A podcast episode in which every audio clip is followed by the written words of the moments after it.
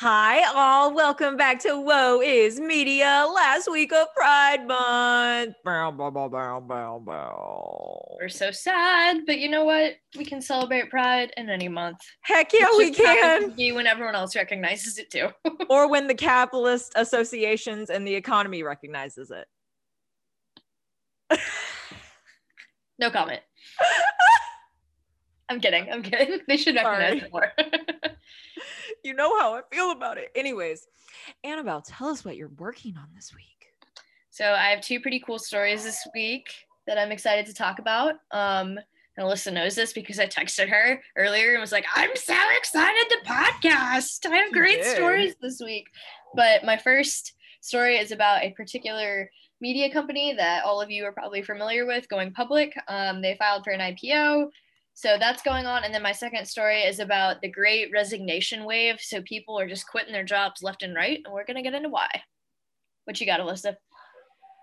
In honor of the last week of Pride Month, I thought I'd do two shorter stories than I've been doing this uh, month. And I am focusing on an HIV AIDS educator, pioneer, as well as possibly the person who threw the first brick at Stonewall.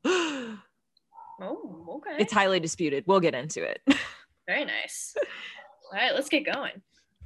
Okay, so first of all, because um, this story does talk about HIV AIDS, um, I'm gonna start off by saying that I do not know everything there is to know about HIV and AIDS awareness, but I would like to think that both Annabelle and myself are very open minded and we listen a lot, and we would have been AIDS awareness people if we had been alive during the crisis in the 80s and 90s. Mm-hmm. And this story is a little sad, so prepare for that, but it's really it's it's uplifting because you see so much that has progressed between um, the early 90s to 2021. So with that, I'm going to be telling you the story of Pedro Zamora. Annabelle, are you familiar? The name rings a bell, but I can't say I know anything in detail about him. No worries. That's why I'm here.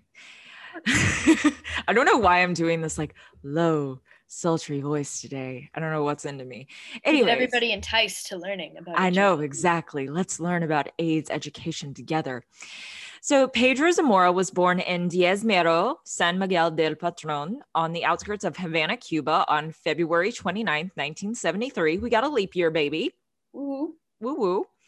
His father was a food warehouse worker named Hector, and his mother was a housewife named Zoraida. And I love that name. Like it's spelled like Z O R A I D A. And I was like, how hmm. powerful. We love that. His parents fought in the Cuban Revolution for Fidel Castro, but later became disillusioned with the changes that Castro brought after he came to power. So they weren't necessarily big fans of him at the time of Pedro's birth. And because of this, they had a very unfavorable reputation with the um, local community as well as informants in their area. So these informants were going around being like, you know, that Zamora family, they're not fans. So it was a little dangerous at this time. Pedro was the eighth child, the youngest of the family. And Zoraida was told she could not have any more children. Thus, Pedro's birth on a leap day was seen as like sent from the gods. So he was like, he, he's kind not really a rainbow baby, but like this this is meant to be. This child needs to be in our life, kind of thing Gotcha. life was difficult for the Zamora family due to his father's views towards the government of the time. They lived in a small house with a dirt floor in Cuba, and Zoraida traded on the black market in order to obtain food for the children. Oh wow. Mhm. In 1980, his family left Cuba when Pedro was eight during the Mariel boat lift, which I looked up, and it was a mass immigration effort from Cuba to the United States over the course of about six months. And this is really sad. After five days of processing and hours after boarding their respective boat, Cuban officials actually ruled that Pedro's four older brothers were too close to the draft age to leave Cuba. Mhm. And his older sister was a communist official and also chose to stay. Like she had differing views from her parents. So, five members of the family ended up leaving in the boat with 250 others that was constructed for half that number. Oh gosh, they're just piling them in. Yes, it's it's very scary and it could have ended terribly. The family ended up settling in Hialeah, Florida, I believe is how you pronounce it, which is a suburb of Miami, which all love and support goes out to that community right now because obviously with the uh, partial building collapse that happened in surfside this week we're sending nothing but love and support and hope that all these families are able to find solace and that they can find everybody. Exactly. There's 150 people still unaccounted for and as of this morning looks like nine people perished yes. in the accident. So yeah very scary and hopefully that can get resolved and hopefully no more deaths. Also i hope there's investigation launched after everything's going on because if you look into like what was going on like with this building complex it's shady shit. Anyways zoraida died of skin cancer when pedro was 13 years old. Sad. But he was like, you know what? I'm going to do everything for my mama because she believed in me and she wanted what's best for me. And he ended up becoming an boy story, huh? Exactly. We love that, don't we? We do.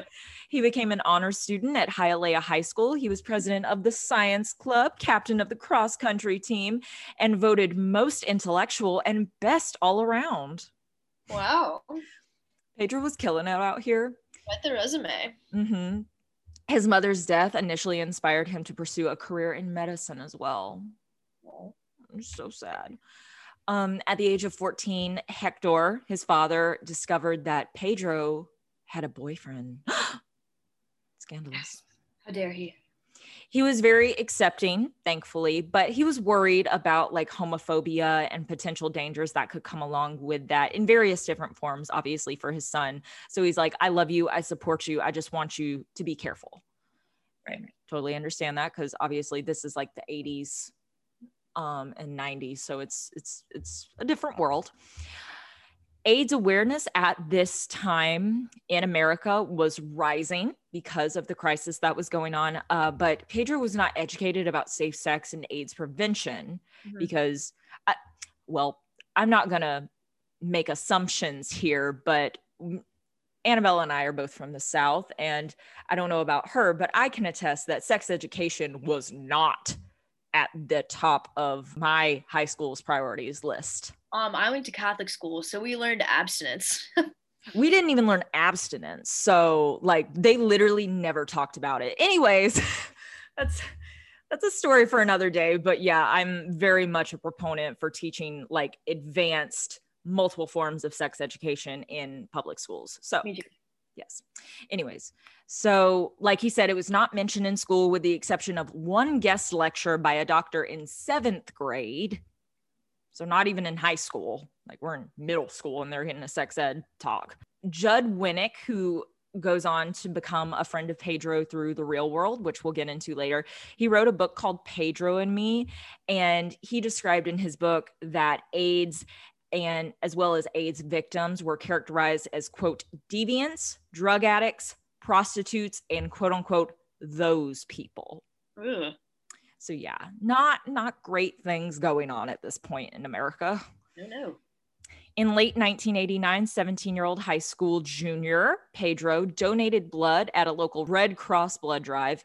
But one month later, he received a letter from the Red Cross informing him that his blood tested reactive, though it did not specify for what. They were just like, hey, there's something going on in your blood, but we're not going to tell you why. That wouldn't worry you at all. You no, not at all. Like totally fine. God. Anyways, this led to uh, Zamora's decision to take an HIV test on his own. And on November 9th, 1989, which that's my dad's birthday, shout out Jesse, um, the results confirmed that he was in fact HIV positive. Oh no.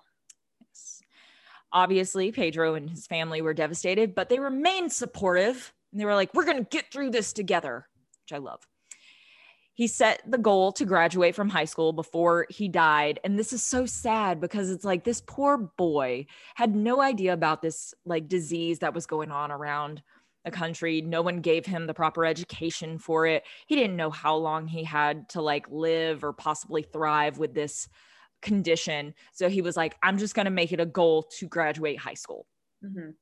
and he did so in 1990. Good. So he graduated high school. Five months after his diagnosis, he survived a severe case of the shingles. Ooh. During his recovery, of which he joined the Miami based HIV AIDS resource center called Body Positive Okay. and met others with the ailment and learned more about the disease and how all was not lost. Like, you know, obviously, when you get a very intense diagnosis of a disease, like sometimes you feel like there is nothing else worth living for. Right. But that is not the case. And you have to like take advantage of the life that you have right here, right now. Mhm. And that's what Pedro was figuring out. Ahead of his time. I feel like a lot of people with COVID are now realizing that you never know when things are going to get funky again. So when you have the opportunity to do things, you should do them. But he figured that out Absolutely. Way ahead of some of the rest of us. Yes. So this also led to him reaching out to others about his condition as a way to raise awareness in his particular community. And me, he became a full-time AIDS educator, lecturing at schools for all ages, PTA meetings, and churches, Nice. which is cool. Obviously, he was openly gay at this time, but chose to focus on the infection being caused by unprotected sex. Like this, once again, the education of AIDS and HIV awareness at the time was very much like it's the gay people disease. Yeah. And, And isn't that why they don't let people who have had or they don't let men who have had sex with men give blood correct. because they're scared of HIV, which doesn't make a lot of sense to me. I'm not a doctor, but I don't totally understand why that makes sense. They kind of lifted it during COVID, I believe, because I remember reading that because I was like, about damn time, because this is so outdated and we have like so many other forms of like verifying that everyone's blood is safe before tr- um, donating it and whatnot. But yes, if you if you are a gay or bisexual man or have had um, intercourse with a gay or bisexual man, there is like a possibility that you will be turned away. I believe. Mhm. um obviously it's a very complex issue and we can do our homework later but yeah it's it's messed up um but yeah he was just trying to prove that like this disease could impact everyone like a lot of people remember in the late 90s um easy e from nwa that he was a straight man and he was he died from aids yeah. so it's like oh and of course we have magic johnson who Yeah, I was gonna thankfully is still with us today he identifies as a straight man but he has it as well Mhm. and he's not letting it stop him so yeah it's not just like a one one demographic situation. Like I said, dispelling the misconception that AIDS only affects homosexuals. And in the next five years, Pedro spoke nationwide hundreds of times. He attended an international AIDS conference and served on the board of charitable trust endowed by insurance companies. Yeah, yeah, yeah, yeah, money. Uh-huh. Um, although this is really sad, um, he did this despite being denied his own insurance. Oh, that's awful. Yes, this poor man didn't have health insurance. Let me guess, it was a pre-existing condition. Most likely, most likely. Ugh. Um, obviously, the constant travel exhausted him, as it would any healthy individual, but especially someone dealing with a disease that is like this hard on the body. Mhm. Um, in 1991, his work came to national attention as Eric Morgenthaler wrote a front page article about him for the Wall Street Journal. Nice. And the publicity led to a talk show invitation from Geraldo Rivera, Phil Donahue, and Oprah Winfrey, like the big three at the time. On July 12, 1993, he testified before the United States Congress, arguing for more explicit HIV and AIDS educational programs. Good for him. Yes. And this is a quote from that testimony from Pedro quote if you want to reach me as a young man especially a young gay man of color then you need to give me information in a language and vocabulary I can understand and relate to unquote Well said. we love it he attended the 1993 Lesbian and Gay March on Washington, where he met AIDS educator Sean Sasser, who eventually became his partner. Oh, I know. Beautiful story. I know. I love it. Just these two beautiful people educating others about this disease and falling in love in the process. I love it. Um, he was moved by Zamora's presence and conviction. And this is a quote that Sean said when he first met uh, Pedro. He said, quote, I was kind of like, wow, I had never run across someone who was as good at it as he was. And it's like, oh, it's beautiful. Shortly after meeting Pedro, Sasser learned that MTV's The Real World, ever heard of it? This is why I was familiar with the name. Yes. Um, the Real World was looking to cast an HIV positive person in the 1994 season set in Sasser's hometown of San Francisco, California. So he was like, You should do this, Pedro. This would give you so like a big old platform to talk about your um your passion in life. So Pedro sent an audition tape in for the show, hoping to reach more people by national exposure. And it also would help with the constant travel aspect. Like this is somewhere he could be for a long period of time and still get his message across. Mm-hmm. Six months later, he was cast, beating out over 25,000 other individuals. Very nice. He moved into 953 Lombard Street on Russian Hill on February 12, 1994. I don't know if a lot of people know this, but Lombard Street, I believe in San Francisco, is that really, really crooked street that mm-hmm. you see in like all the San Francisco like like travel stuff and it's like it's really cool to see it up in person because literally like the traffic you have to move so slowly because obviously you can't go like zipping and zooming down this like crooked ass street but it's cool to see. His other six castmates were informed that one of the housemates was HIV positive, but were not told whom specifically.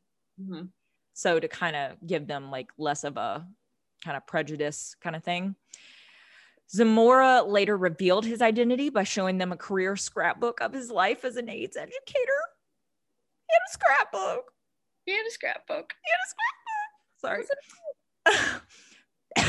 excuse me. I'm so I'm so overwhelmed. Pam Ling was the only castmate with knowledge of how HIV was transmitted because she was actually studying to be a medical student at the time. Um, and Rachel Campos privately expressed her discomfort with Pedro's status, like in the house she was concerned with how it would affect her as well as others and didn't initially bring it up for fear of coming off as intolerant. Like she was like, I'm a little worried, but I don't want it to seem like I hate him.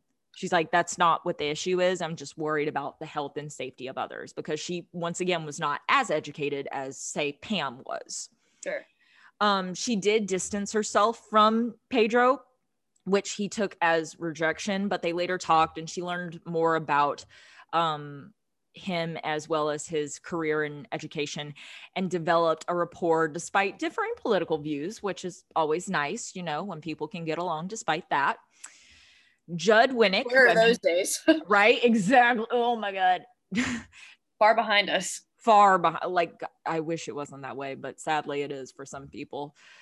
Judd Winick, who I mentioned before with his book, Pam Ling, and Corey Murphy ended up attending Zamora's Bay Area lectures seeking to learn more. So even while he was at the filming The Real World, he still did like local area lectures, which is really mm-hmm. cool. And like I said before, Sean and Pedro began dating during the show. And he proposed to Pedro, and the two exchanged vows in a commitment ceremony in the real world house, oh, making wow. history as the first same sex commitment ceremony on national television. Wow. Wow. Breaking records, blazing trails. Amen.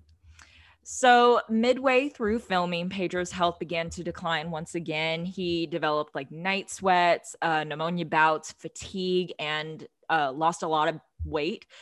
And he also had a conflict at the time with David Rainey, who was nicknamed Puck, which I'm not going to say anything, but I. Mm-hmm.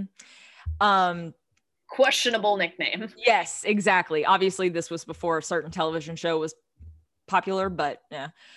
So Rainey mocked Pedro's Cuban accent, dismissed his relationship with Sean, and made multiple homophobic comments during his time in the house.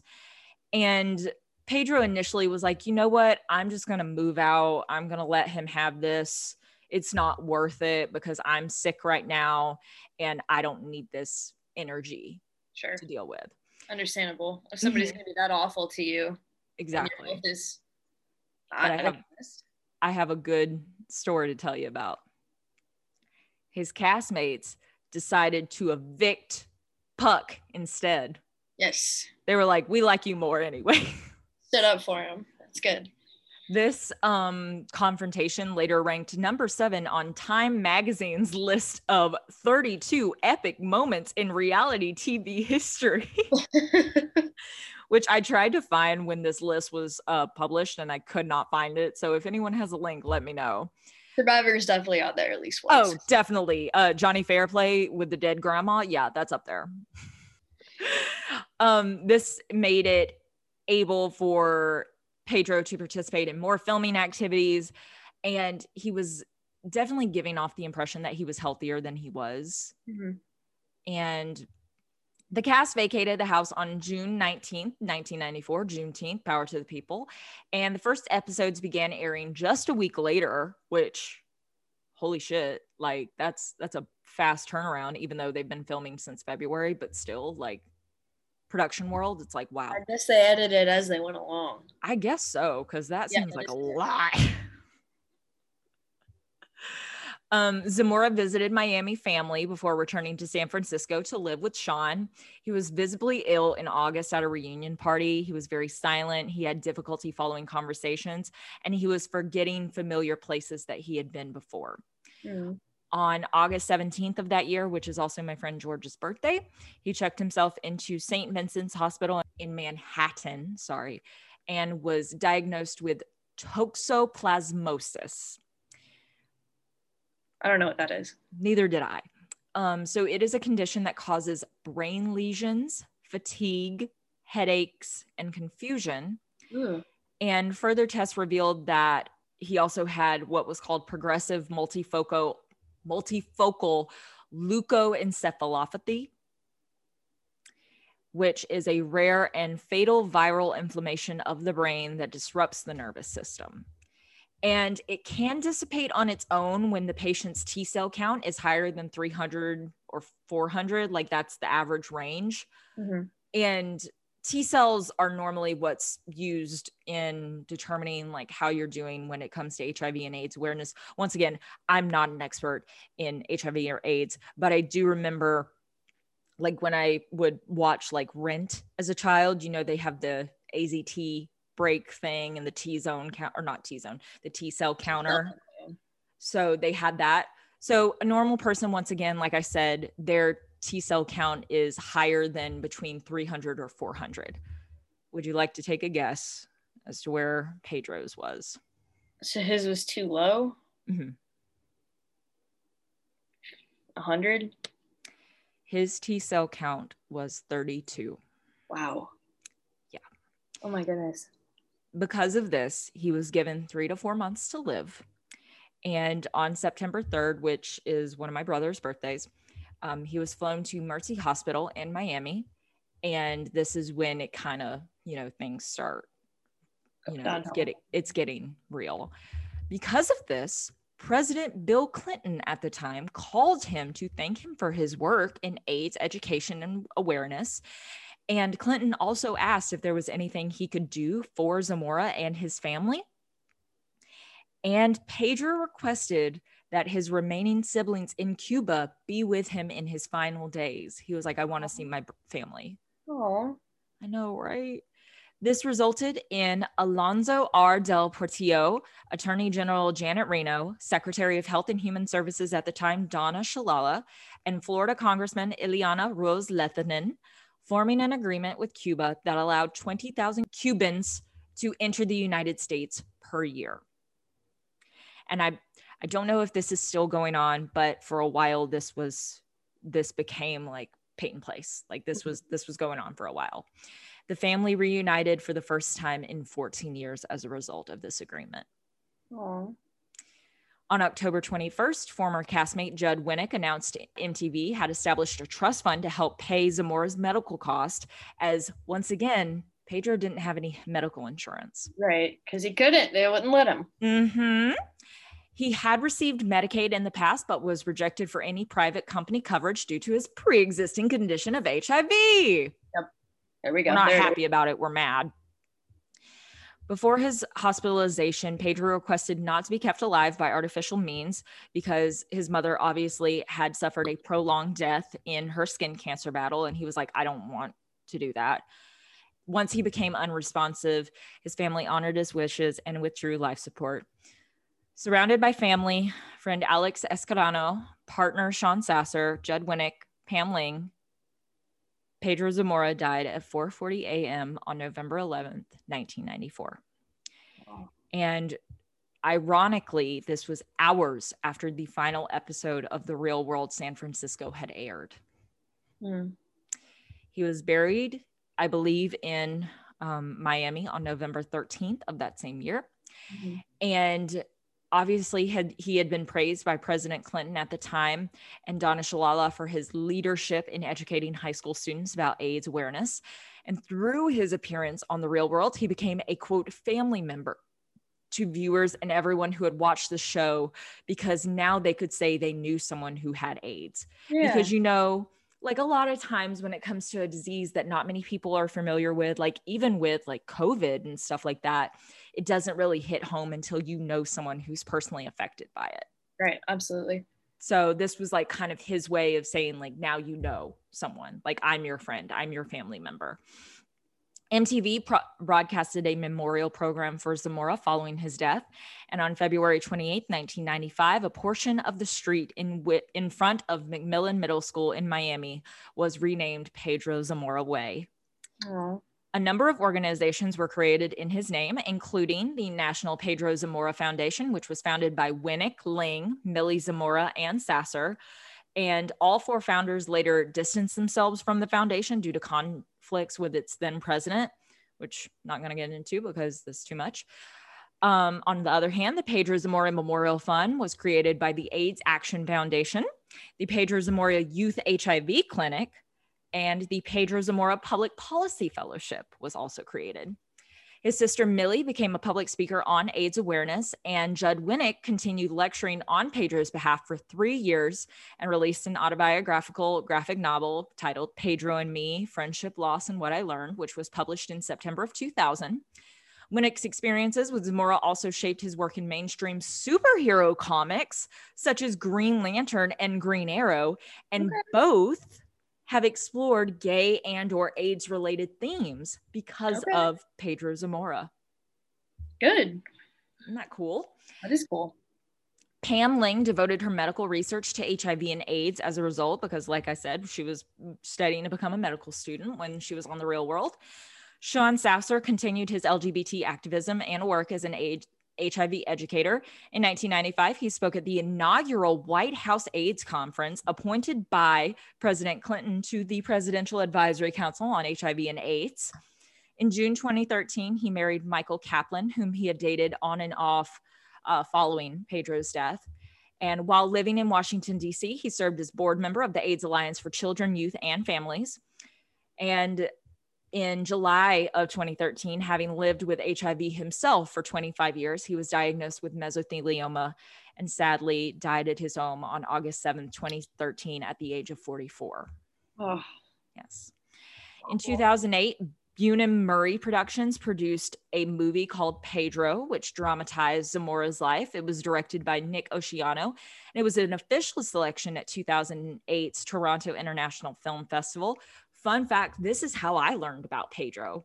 Like I was at home back in like 2008 and I was watching MTV and this movie came on and I was like enthralled with it. Like I just watched it like from front uh from front to back and I just I did my research later and I was like I I love I I love this man. He's so cool.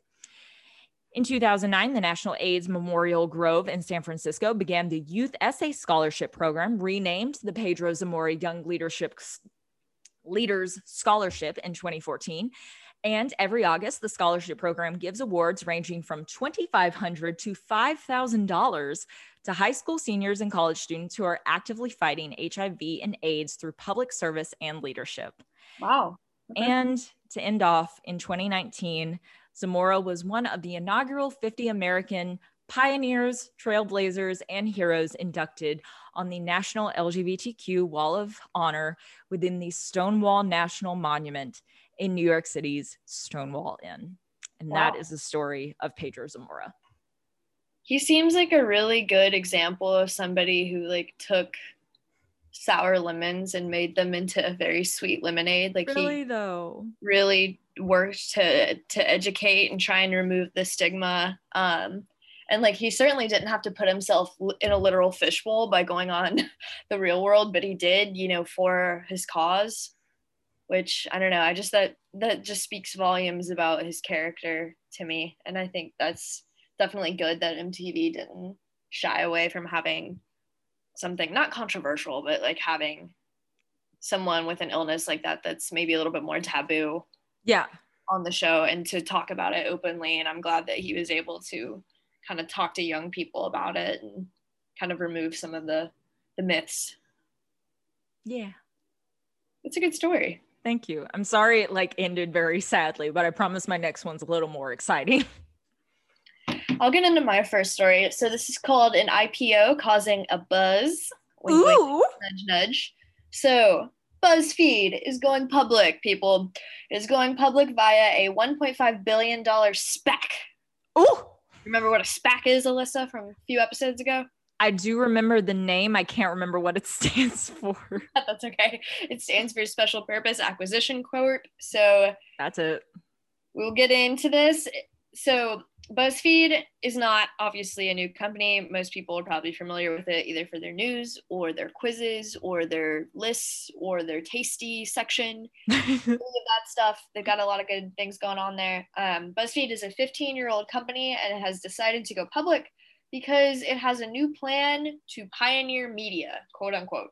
So there's obviously a lot of competition in the digital ad space right now, and there's only so many companies that are able to compete with Apple and with Amazon and with True. Google and Facebook, who, by the way, Facebook, Google, and Amazon receive 90% of the online ad revenue. Three companies receive 90%. So every one in 10 ads you see does not go to one of those three companies. Jesus. Yeah. Isn't that crazy? Yeah. So that's why we're kind of seeing some consolidation in the media. We've talked about this before with Verizon, you know, spinning off its media unit, AT&T spun off theirs. They're kind of getting snapped up and bundled into other things with the hope to generate more ad revenue and take away some of that money from Facebook and Google and Amazon. Um, but CEO Jonah Peretti, who also founded the company, he originally worked at the Huffington Post, which is kind of interesting because BuzzFeed now owns the Huffington Post. So it kind of became full circle. But this originally started out as kind of like a side hustle for him. Um, but it ended up obviously becoming his lifeline and a big deal because BuzzFeed is big deal Yeah. Um, so BuzzFeed originally, I didn't know this, but they tried to sell themselves to Disney in 2014 for a Oh. billion dollars. It did not work. Um, the deal was rejected by Disney, but they did, you know, keep up the good work and they kind of continued their success. Um, you know, working continually. In 2016, BuzzFeed received a 1.7 billion dollar valuation, so it was becoming more and more valuable every time. Um, and they've really kind of established themselves at this point as not just kind of a fun, fluffy website, but they have an actual news division, and their news division, BuzzFeed News, won a Pulitzer Prize for its reporting. they do. Yeah. They're getting a little bit more legit here. Um, they are spacking. We'll just verb that. it's not really, but they are spacking with a company called 890 Fifth Avenue. Alyssa, do you know? Does that address ring a bell? I mean, it's Fifth Avenue, so it's definitely something expensive. So eight. This is about the nerdiest thing I've ever heard, and no shade if you are part of this fan group um, at Hannah, we love you. But 895th Avenue is the headquarters for the Avengers in the movies and in the comic books, and the, this company that BuzzFeed is spacking with is named for that. So I guess their CEO is a big Avengers guy. Oh, how cute. little little nerdy, but I guess if you have an empty company, remember SPACs. When you go public with a SPAC, you, you are trying to raise money with the intent to buy or merge with another company down the Mhm. line. So 890 Fifth Avenue does not actually do anything. They're just a blank check company trying to raise money. Um, so yeah, that's um that's where the name comes from is the Avengers. But so BuzzFeed is always kind of working to adapt and pivot in this ever changing pivot. What'd you say? Pivot. Pivot. Yeah, no, they they're always working. They're always hustling. Um, they invented something called the listicle. Yes. Yes, which is very great clickbait. I mean, it's like 32 things you'll remember if you were a millennial growing up in the 90s. And they'll just show you pictures of Furby and you know, Gogurt and Dunkaroos and that kind of stuff. you know, Gogurt. But good good clickbait for sure. Um and they also pioneered something called native advertising. So this is pretty cool actually. So a brand will like write an article and post it on BuzzFeed and they'll try to disguise it as something that like a regular BuzzFeed reporter would post. Okay. It's like covered in it's like how to wash your clothes and get all your stains out, but it'll be written by Tide and it'll be like use Tide da da da and that's kind of a way for BuzzFeed to generate ad revenue because the company just puts their brand all over it. So it's kind of like product placement, but it's not directly an ad, if that makes gotcha. sense. It's within the content of the article. So that's pretty cool. That's not something you see on a lot of other places. And BuzzFeed was the the company that kind of pioneered that. Nice. Um, and now they're trying something where they are offering content creators a cut of ad revenue if they post their viral meme and viral content exclusively on BuzzFeed instead of social media. So if you're like a TikToker or I don't know, just like somebody with a funny blog or something like that, BuzzFeed will be like, you want some money? You gonna put that here. You're not gonna put that anywhere else. And people be like, okay, more money. So it's um it's kind of like a partnership idea, but it's pretty genius because they don't actually have to do the work. They're not doing the content creation, but they're still getting about to say clicks and views and ad revenue out of it. Um, so, like I said, they're working constantly to compete with Google, Facebook, and Amazon for that ad revenue. So that's why they're always trying to adapt because they want to stay in the hunt. So they're very much, it's kind of like a survival of the fittest thing. And BuzzFeed is not going to be extinct. They're working very hard not to be. Mm-hmm. Um, so also with this IPO, they are acquiring a media company called Complex. Have you heard of it? No, but I am as well. I had not heard of it either. Um, it's it's actually targeted toward Gen Z. I'll get into that in, in a second. Ah, but yes. Complex, they are acquiring for $300 million, um, and they are working to combine other struggling media outlets into kind of one mega media company to better compete with big tech. So, again, okay. probably more consolidation going on here in this space. Um, and they will potentially be able to do this because going public is going to give BuzzFeed more access to capital, kind of a little bit more street cred. They'll be talked about in the media. Um, and that'll get other media companies potentially interested in maybe merging with BuzzFeed. So hmm. it's definitely a good thing for them in their future and trying to continue to get bigger and survive. Um, so a little bit about Complex. It's a global youth network designed to engage with millennials and Gen Z. We've never heard of it, so I guess they do better with Gen Z than they do millennials. Oops. Um, Oops, baby. um, as we have our side parts and wear skinny jeans. Um, so yep. Complex is currently owned by Verizon and Hearst. Um, so again, we, we're seeing Verizon getting away from the media and kind of just trying to focus on their 5G and their wireless division.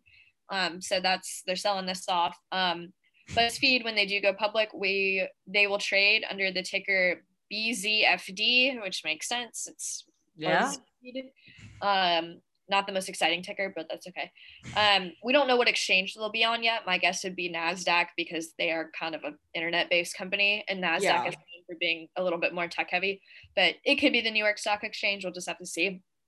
Um, lately, SPACs have been struggling a lot actually because, okay, I don't want to be like, I said it first, but Say it, Queen. Speak your truth. Back on this podcast several weeks ago, I done said that there is a SPAC bubble. And guess what?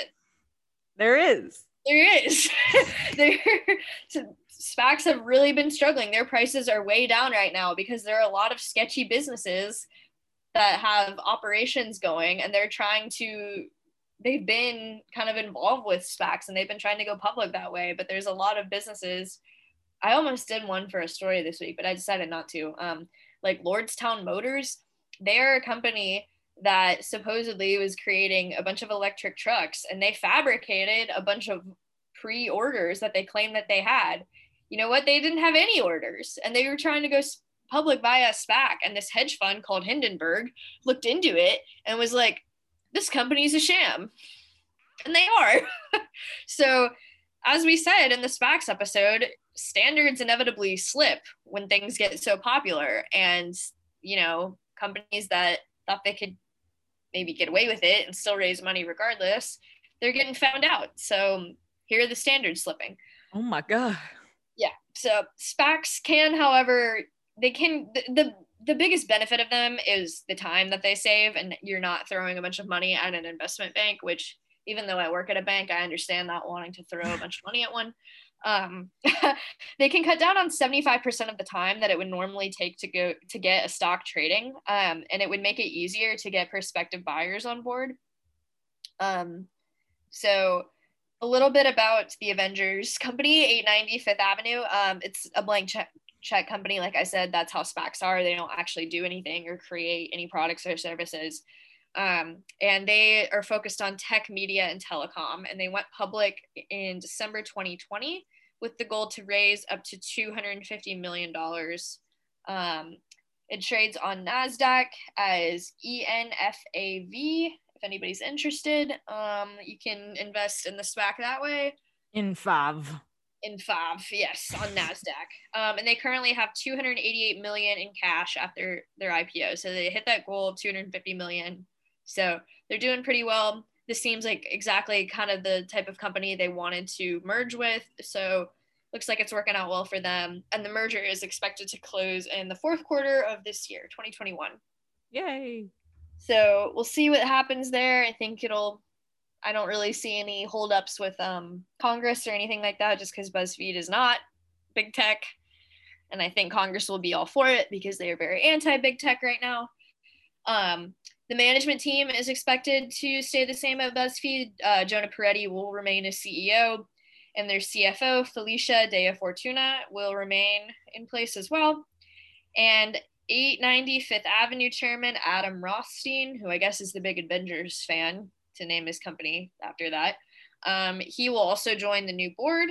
Um, so yeah, that's what I've got on that story. It's kind of exciting just because I feel like BuzzFeed is something everyone somewhat familiar with, like regardless of what you use it for. Um, so Alyssa, have you ever taken a BuzzFeed quiz? Hmm.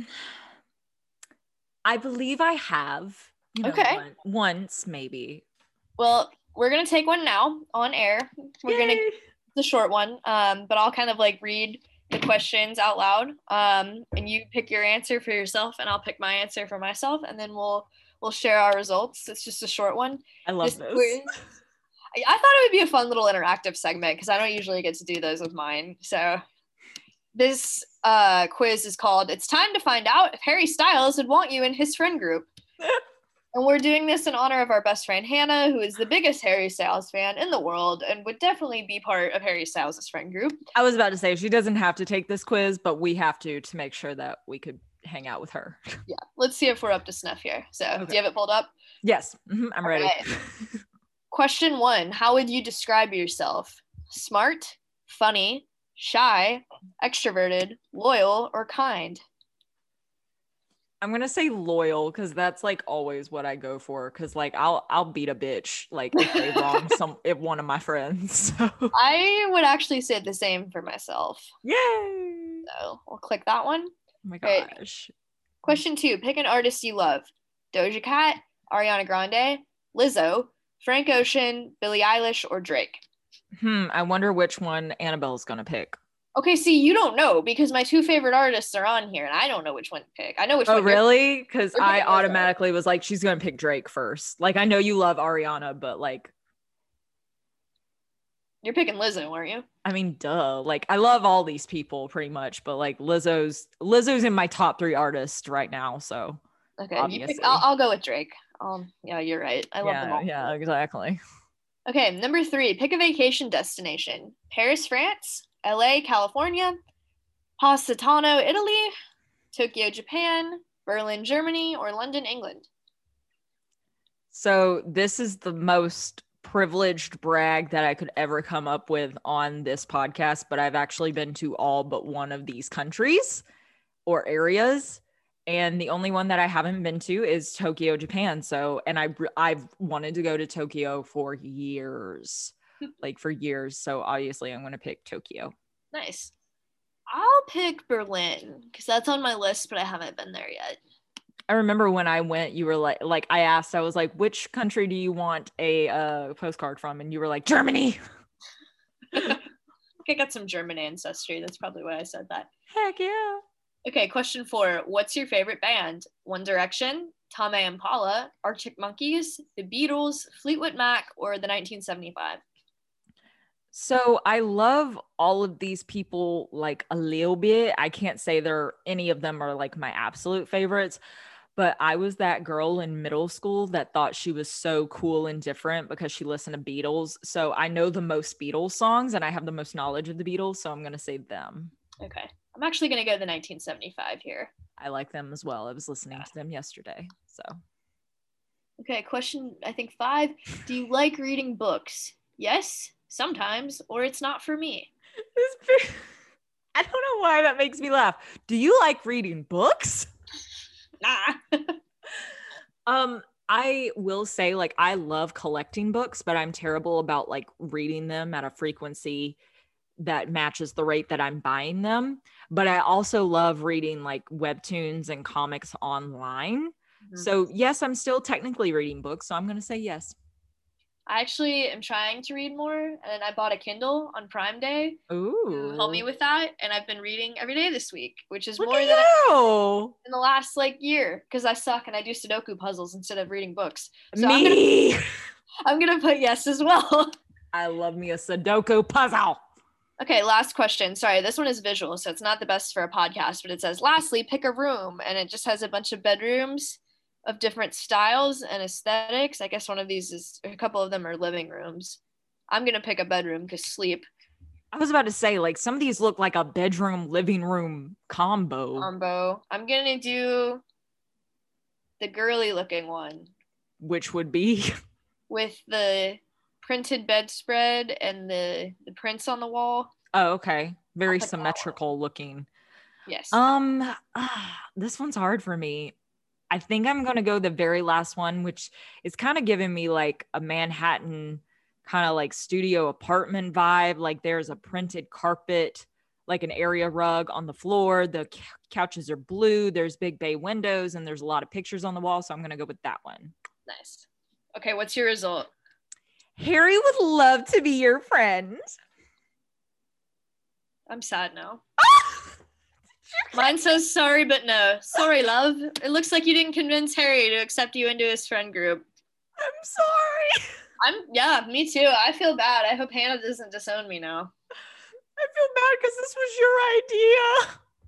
I mean, I can't say I'm surprised. Like, I don't know. I feel like I never get the result you're supposed to get with those quizzes because you're supposed to pick certain things, and I'm like, nah. I think I'm artsy fartsy enough for him. Not saying that you're not. I love you. But you're I'm very, not. but you're but you're creative and talented in your own ways and we're all different and we love that's what makes the world go round. I'll go hang out with Drake. Y'all can hang out with Harry Styles. I mean, you can have him. that's fine. what you got for your second story, Alyssa? Okay. So, secondly, because this is the end of Pride Month, I wanted to obviously do someone that I could directly trace back to the Stonewall riots, which, for those of you who may not know, is the catalyst event for the modern gay rights movement. Mm-hmm. And we'll get into it in my story. But in a lot of situations um, that talk about Stonewall, there are very similar names that always pop up. And one of those being Marsha P. Johnson. And I want to say off the bat that I love and respect the legacy of Marsha P. Johnson so much as like she is everything. Like she was this amazing trans icon that also worked as a drag queen. She was so cool. She was obviously very instrumental in the gay rights movement, not just in Stonewall, but following Stonewall as well, up until her very tragic death, um, which not so fun fact, but interesting fact. Um, it's an unsolved murder and it is obviously yet to be solved based on the fact that I just said it's unsolved. But if you would love to go and look up more about Marsha P. Johnson, I highly recommend it. There is actually a documentary on Netflix right now called The Death and Life of Marsha P. Johnson, I believe. Great story. Please look into her. She's fantastic. But I also wanted to take time to talk about other people that were also involved in the Stonewall riots that may not get as much traction as Miss Johnson. So today I will be talking about the life and legacy of Stormy DeLarverie. Ooh, that's a fun name. I know, right? Not to be confused with uh, Stormy Daniels, correct? No. Stormy okay. Daniels head from the head of state. Eh. Sorry, singing Meg. Uh, so, Stormy was born December 24th or 25th. I have yet to really, you know, figure it out and I'll get into it in a second. 1920 in New Orleans, Louisiana, to a white father and an African American mother. Her mother actually worked as a servant for her father's family. So it was kind of like, one of those situations. Don't know much about her early life because there isn't much to figure out. So I don't know if it was a consensual relationship or what was going on there. But nevertheless, Stormy has claimed in the past to never have been given a birth certificate and was not actually certain of her exact date of birth, but she always celebrated it in December around Christmas time. So, because of her mixed race heritage, she was bullied and harassed very much during her childhood, especially in 1920s New Orleans, because sure a lot going on in that time period in that area. She rode jumping horses with the Ringling Brothers Circus as a teenager. So she was literally a circus kid? Yeah. Okay. But she had to stop after being injured in a fall. Oh. I know, right? She realized that she was a lesbian near the age of 18 and she had a partner named Diana, who was also a dancer, who lived with her for about 24 years before Diana's death in the 70s. And this is really sad. Stormy carried a photograph of Diana with her at all times, apparently. Like even after her death, like, and this is according to a friend Lisa Cannistraci.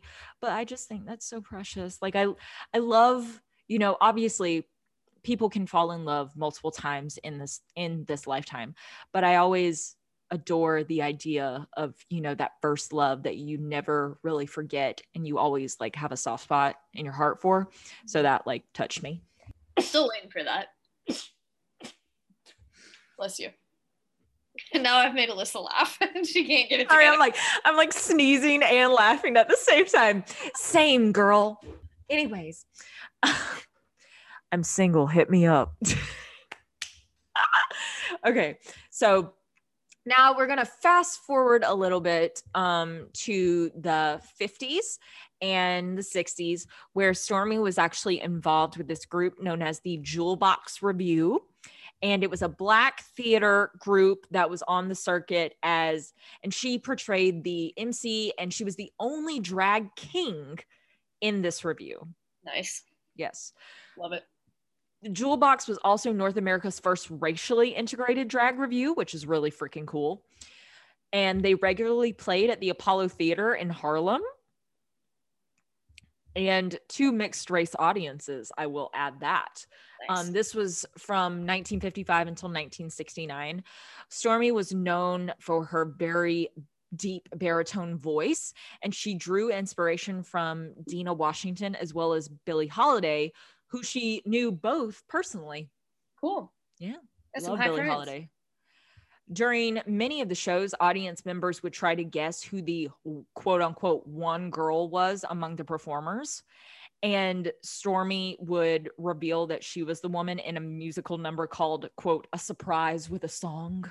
which I love. She was very well known for her tailored suits, and she sometimes wore a mustache and I put under this just quote unique ass style, and I love it because um oh sorry bumped my mic. I actually watched a very short documentary about her on um, YouTube.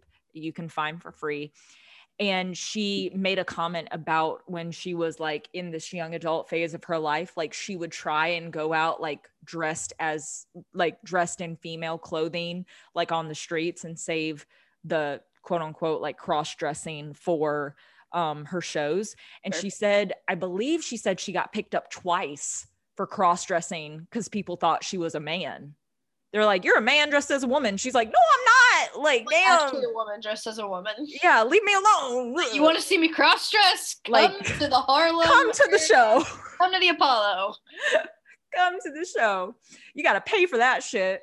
But yeah, it's just once again just a testament to the fucked up idea of like gender expression, you know, why we got to have one view of what is masculine and what is feminine and what all not. Anyways, Let me guess, she wore pants or something, and they were like, "You're cross dressing." yeah, no, she wore like suits and whatnot. So they were like, J'accuse.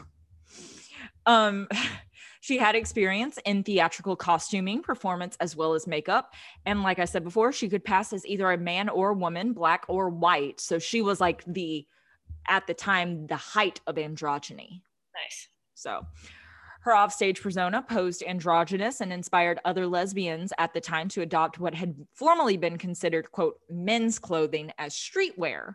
Mhm. So I'm not going to sit here and say like she's the first lesbian to dress like a man because that's, you know, that's obviously we don't know for certain and that's up to interpretation. But she definitely um, helped to inspire what came to be like considered very like quote unquote lesbian style. And once again, however you identify and however you choose to dress, that's your style because we're not trying to put you into a box, sweetie. Like that's not our job here. However you choose to dress is your business and not mine or Annabelle's. That's right. Anyways, she was photographed by Diane Arbus, who was a very um, famous photographer in this time period. And she had a very heavy, heavy influence on, like I said, gender non-conforming styles in women's fashion and unisex fashion becoming. Um, this was before unisex was kind of a widely recognized term, like something that could go either way. Mhm. So just I I love that idea of this queer woman being able to influence modern fashion and gender expression. Like I just love that. Like fashion is one of my favorite things in the entire world. I love clothes and I love the idea of expressing yourself through what you put on your body. And so it's always very important to me to not put yourself in a box when it comes to how you dress because at the end of the day, it's your body and you're wearing what makes you feel most comfortable. So, like, if you want to wear a skirt, if you want to wear all denim, if you want to wear like boots with a fur, like, Apple bottom jeans. Who, yeah, exactly. Who cares? Because it makes you happy. Like, I just, uh, I love clothes. Crocs. If you want to wear Crocs, I mean, that's debatable. I will judge you, but like you can. If you find them comfortable, like that's the one thing with Crocs. Everybody always talks about like how comfortable they are, but like when I owned a pair when I was like nine, I didn't think they were that comfortable.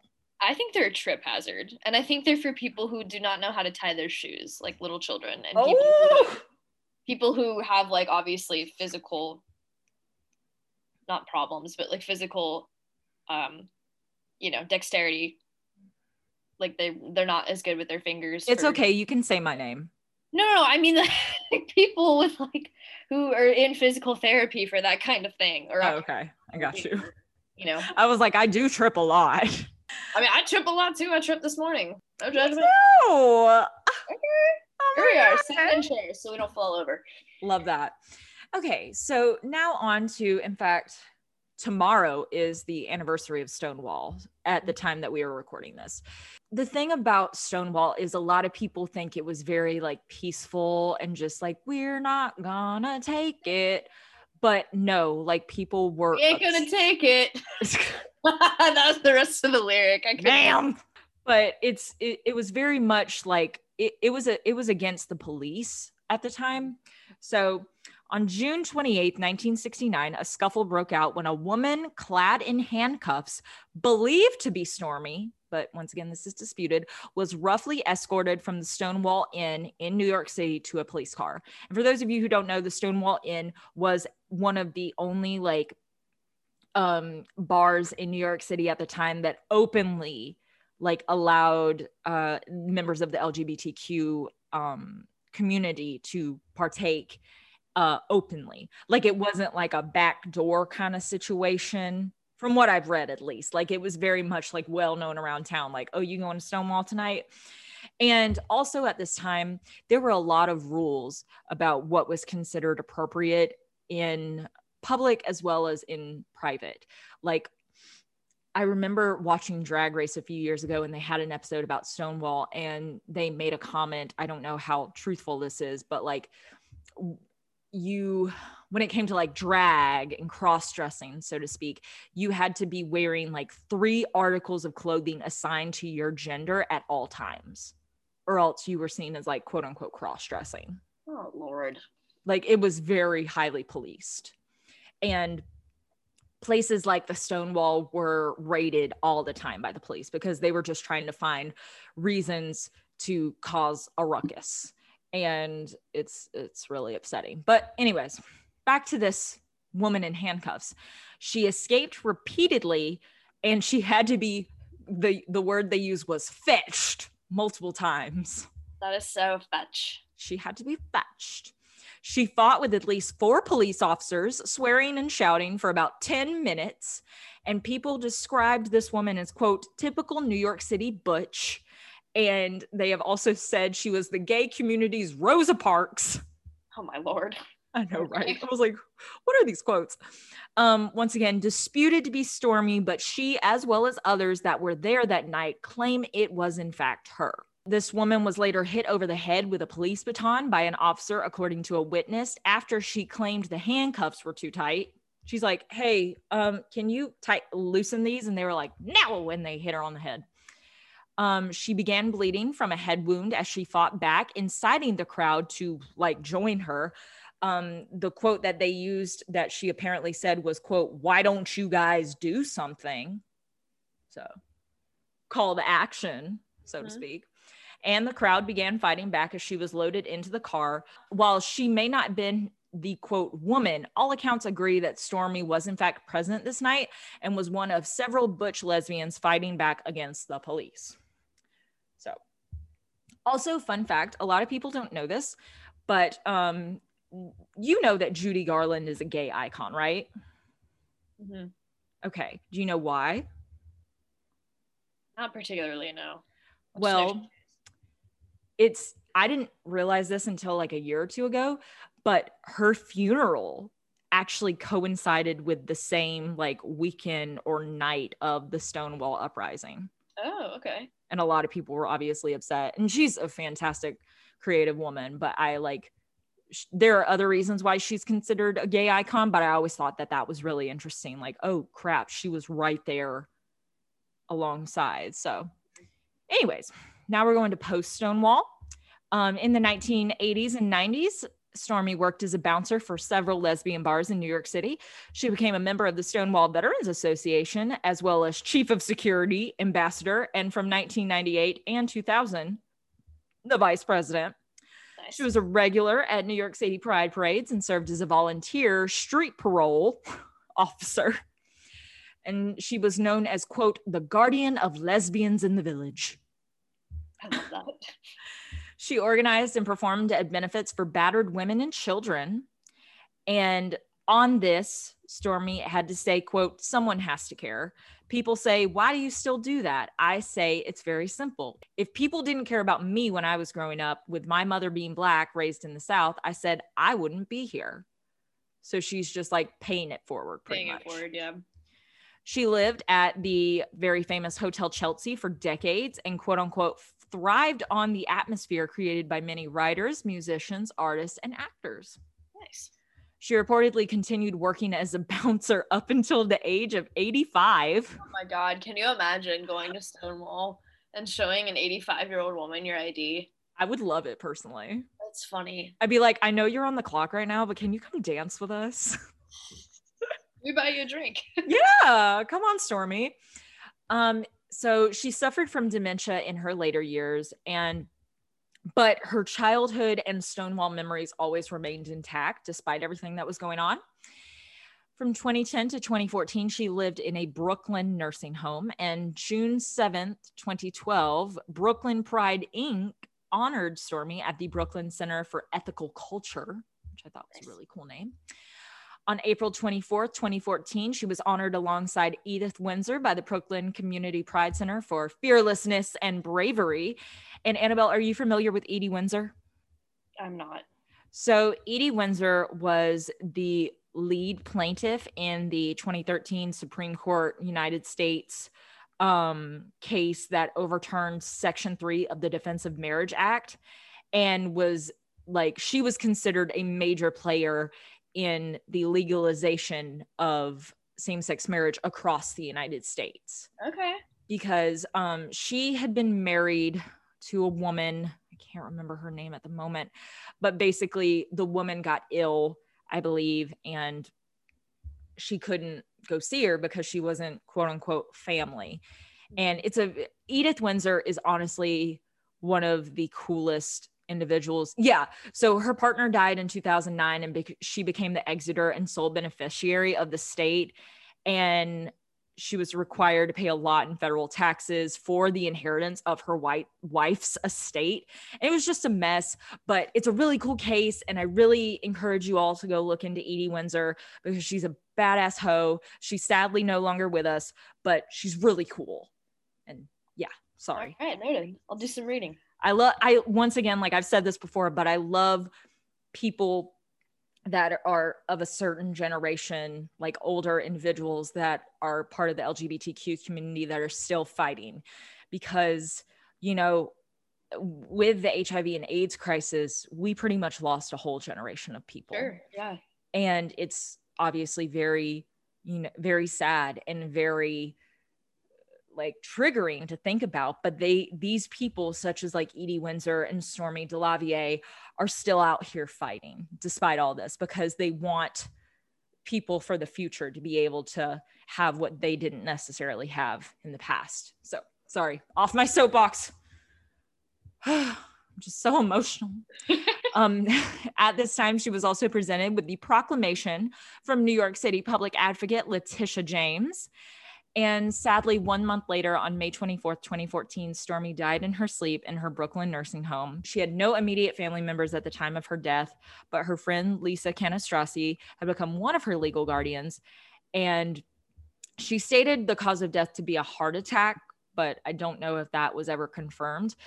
And she remembers Stormy as, quote, a very serious woman when it came to protecting people she loved. Her funeral was held on May 29, 2014, at the Greenwich Village Funeral Home, and the New York Times obituary for DeLarverie read as follows quote, Tall, androgynous, and armed, she held a state gun permit. Miss DeLarverie roamed lower 7th and 8th Avenues and points between into her 80s, patrolling the sidewalks and checking in at lesbian bars. She was on the lookout for what she called ugliness any form of intolerance, bullying, or abuse of her baby girls. Aww. She literally walked the streets of downtown Manhattan like a gay superhero. She was not to be messed with by any stretch of the imagination. No, and that is the story of Stormy DeLarverie. I love it. Thank you. That's fabulous. she seems really cool. She is she's like really cool. Like it literally, the first time I looked up a picture of her, I I did not clock the spook. Like I was like, that's a man, but she good at her job. Super androgynous, yeah. Ambiguous. We'll never know.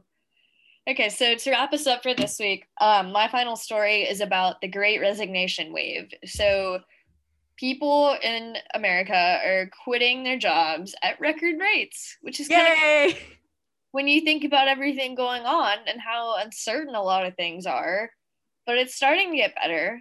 Um, you know, a lot of places are reopened as we've previously discussed. Um, we know that's not necessarily the case internationally. A lot of countries are still really struggling with COVID, like Brazil and India and some other places like really are having trouble getting their cases down. Hopefully help is on the way with vaccines there. So TBD, we'll probably talk about that another time.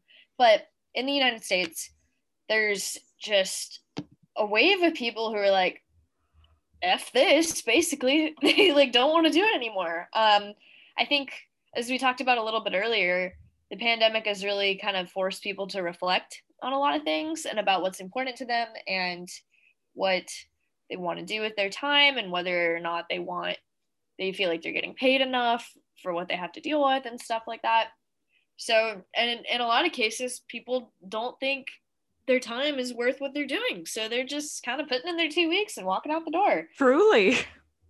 I mean, all sorts of reasons can really be pointed as to why people are deciding to leave. It could be burnout, it could be, you know, lack of competitive pay, flexibility, and remote working might be going away soon. So a lot of people are walking away for those reasons. Um, and the labor market, as we know, is doing really well right now because it's improving. A lot of places that had to furlough or lay off people are hiring them back and they can't do it fast enough. Um, so there are a lot of openings, which is a good thing. Um, and all industries are starting to see this. This is not specific to certain sectors of the economy.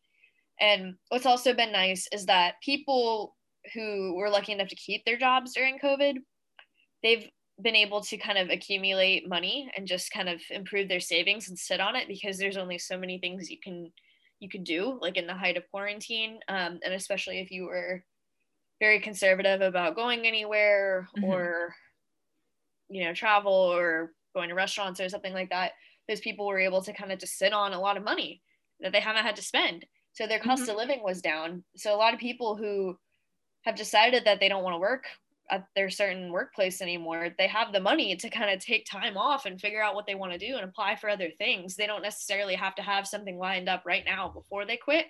So they're able to live off their savings, which is definitely a good thing because they can take a little bit of a break too, which is definitely nice. And we don't do enough of that in this country, in my opinion. Mm-hmm. And for a lot of people working from home, like because you're not in the office or you're not going to meetings or you're not even like bumping into people regularly, the social aspect of work is really kind of taken out of the equation. So it kind of becomes just the actual tasks, like the actual work that you have to do. And that can be really mundane for some people, but if you don't have the interpersonal element, that can kind of take away from the quality of work for a lot of people. Or even if you do kind of enjoy working from home, a lot of people look at the task they're doing and they're like, why am I doing this? This is terrible. I don't want to do this. This is boring. This is stupid. Whatever their opinion is on it.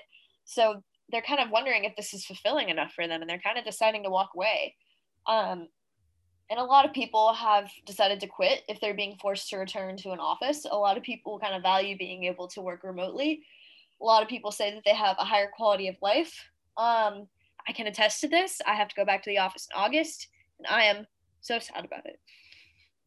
I do not want to go back, but I'm not going to quit over it. Um, I never left.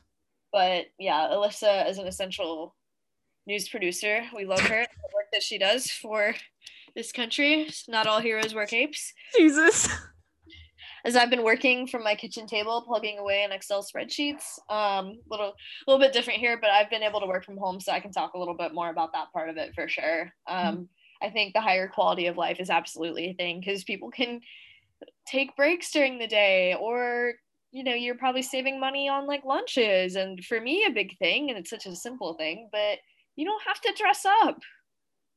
Like i work at a bank as i've said so we have a very conservative dress code. We have to dress like business casual if not business professional in suits. So just being able to wear a t-shirt and Nike shorts or leggings when it was cold is a big change and a very nice one that I'm not excited to go back to. I will say, um, before the pandemic, I used to like get dressed for work and like put on makeup and stuff, but it's gotten to a point where I just showed up. I started showing up in like nice t-shirts, but like joggers and tennis shoes. And since I'm not on air, no one really cares mm-hmm. and so that's been really nice like i and so i get to sleep in a little bit more too before i head into my job at 1 30 in the morning but that's that's a good change i think that's mm-hmm. probably best for you to get some extra sleep because i know yeah. it's hard to come by um, the wall street journal has referred to offering people the chance to work remote as the new signing bonus and it's kind of a way to entice applicants to apply for things. Like if you didn't put work remote on a job application on a posting and then you added it, there's going to be a big uptick in people who apply. Mm-hmm. The data says if you're able to work remotely versus having to come into an office. So advertising that is definitely something that if they're okay with it, companies are using to get people hired. Um, because like I said, the labor market's like tight right now. There's a lot of opportunities, but not necessarily people who want to fill them. So they're kind of doing what they can to get people to come to this company versus that company. Mm-hmm. Um, what I don't understand is why don't you just give them a signing bonus? why don't you just pay people more? Because wages have been so stagnant in this country. And maybe if you paid them a little bit more, maybe they'd be more likely to join your team. I don't know, just a thought. Alyssa's making a crazy face right now. I'm assuming she agrees with me. I do, I do. So, what this means for the economy, kind of tying it back to the news here. So, if more people are moving into jobs that are a better fit for them, it's going to be really good for productivity because people are not going to be slacking off as much in theory and they will be hopefully more passionate about what they're doing and producing more and just doing more good overall for the world and for the economy so that's definitely a good thing um, and it also kind of means going forward that like job security does not really mean that you stay in one place forever. It kind of means movement potentially. Like i think it's we've talked about this in previous episodes but it's becoming a lot more normalized to switch jobs fairly frequently. Yes. Um, and it's a good thing because your network will really increase and improve if you have access to different people at different organizations. So definitely a good thing to look into. Obviously if you're at a job that you like and you are compensated well and you enjoy the work like there's no necessarily immediate need to get up and leave but if you're unhappy it might be potentially a good thing to look into. So and employees right now and i think this is really rare and i encourage people to take advantage of it when they can. Employees have a lot of leverage over companies right now because of how tight the labor market is. Mm-hmm. so employees are in the best negotiation position right now to kind of get a little bit more money or be like well this company offered me remote working and I would like to take this job, but I just can't come into an office. So can you do anything about that for me? You know, like you can kind of potentially bargain with the company a little bit more. Obviously, you want to be respectful and professional about it, but it's um we kind of hold the cards as employees now versus companies and that's very rarely the case. So I certainly encourage people to um take advantage of that while they can. Um, just because there's so many places that are desperate to hire, they'll kind of potentially give you not whatever you want, but like more than you originally would get. So definitely a good thing here. So my take on this is my hope is that through this like big great resignation wave because people are just fed up, I really hope that wages increase like across the board for people.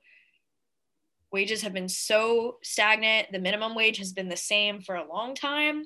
It's increased in some states, but federally it has not increased people deserve to make a little bit more money because of the cost of living increasing. And we can talk about inflation with that another day, but I really hope that that's something that gets changed.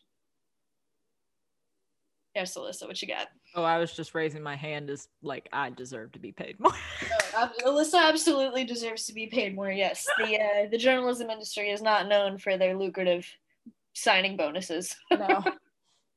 Also, like like you were saying earlier but th- this past year has definitely made me realize you know like maybe i i don't want to stay in journal this specific field of journalism like news production for my entire life you know maybe after whenever i decide to like move on from my current position whenever that will be you know maybe I might want to look more into like a social media position or something like that. So it's it's been a big learning experience. I'm not gonna lie, and you know it it makes you feel, or at least eh, personally, I have gone through, you know, some nights where I'm like, I'm not cut out for this kind of work, or I don't know if this is what I want to do for the rest of my life. And it's a change because, like you said, Annabelle, um, so many of the generations before us have stuck with one profession mm-hmm. um, for their entire careers. And not saying that there's anything wrong with that, that is for some people, but I do appreciate the idea that other things are open for people that may not identify that way. Sure. Yeah, definitely. And I think there's just, I, I, like I said, I think COVID has given a lot of people the opportunity to reflect. And like my personal takeaway from all this is I'm very lucky to have a job where I'm fairly compensated and I like the people and I like the work and I like the company itself. So I will not be joining the great resignation wave, at least not anytime soon. Um, stay tuned. But I think if there's anything I've realized, it's that like quality of life and balance of life is so important to me. Like I used to really think I was going to be a strong career woman where I was going to be like all about work all the time and I thought that was what I wanted, but after working from home and having the chance to play like tennis after work and you know see my family frequently and stuff like that, I really realized that it's not like work is still a big thing, but it's not everything to me and I want a more balanced life with my hobbies and my friends and my family and my relationship and stuff like that. So mm-hmm. I really hope that other people have had the time to think about that too. And they're hopefully making moves that will allow them to live a life that aligns with what they want and with their values. So hopefully companies will pay more. Hopefully you can negotiate for higher salaries and better benefits because people deserve to be able to afford their own lives we need livable wages in this country. That's all I have to say about that. So, yes. That's all I got for this week. Alyssa, do you have anything else you want to say before we wrap this up? This is a bit of a longer episode today. Not really. I'm like I'm I'm Gucci. There's not really any big news going on other than what we've covered already. Like I said with Miami, sending our love and support as always. Mm-hmm. Um, but yeah,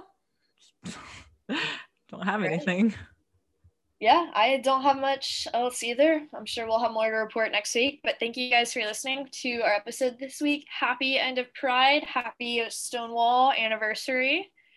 And we will see you guys next week. Everyone have a good week. Yay!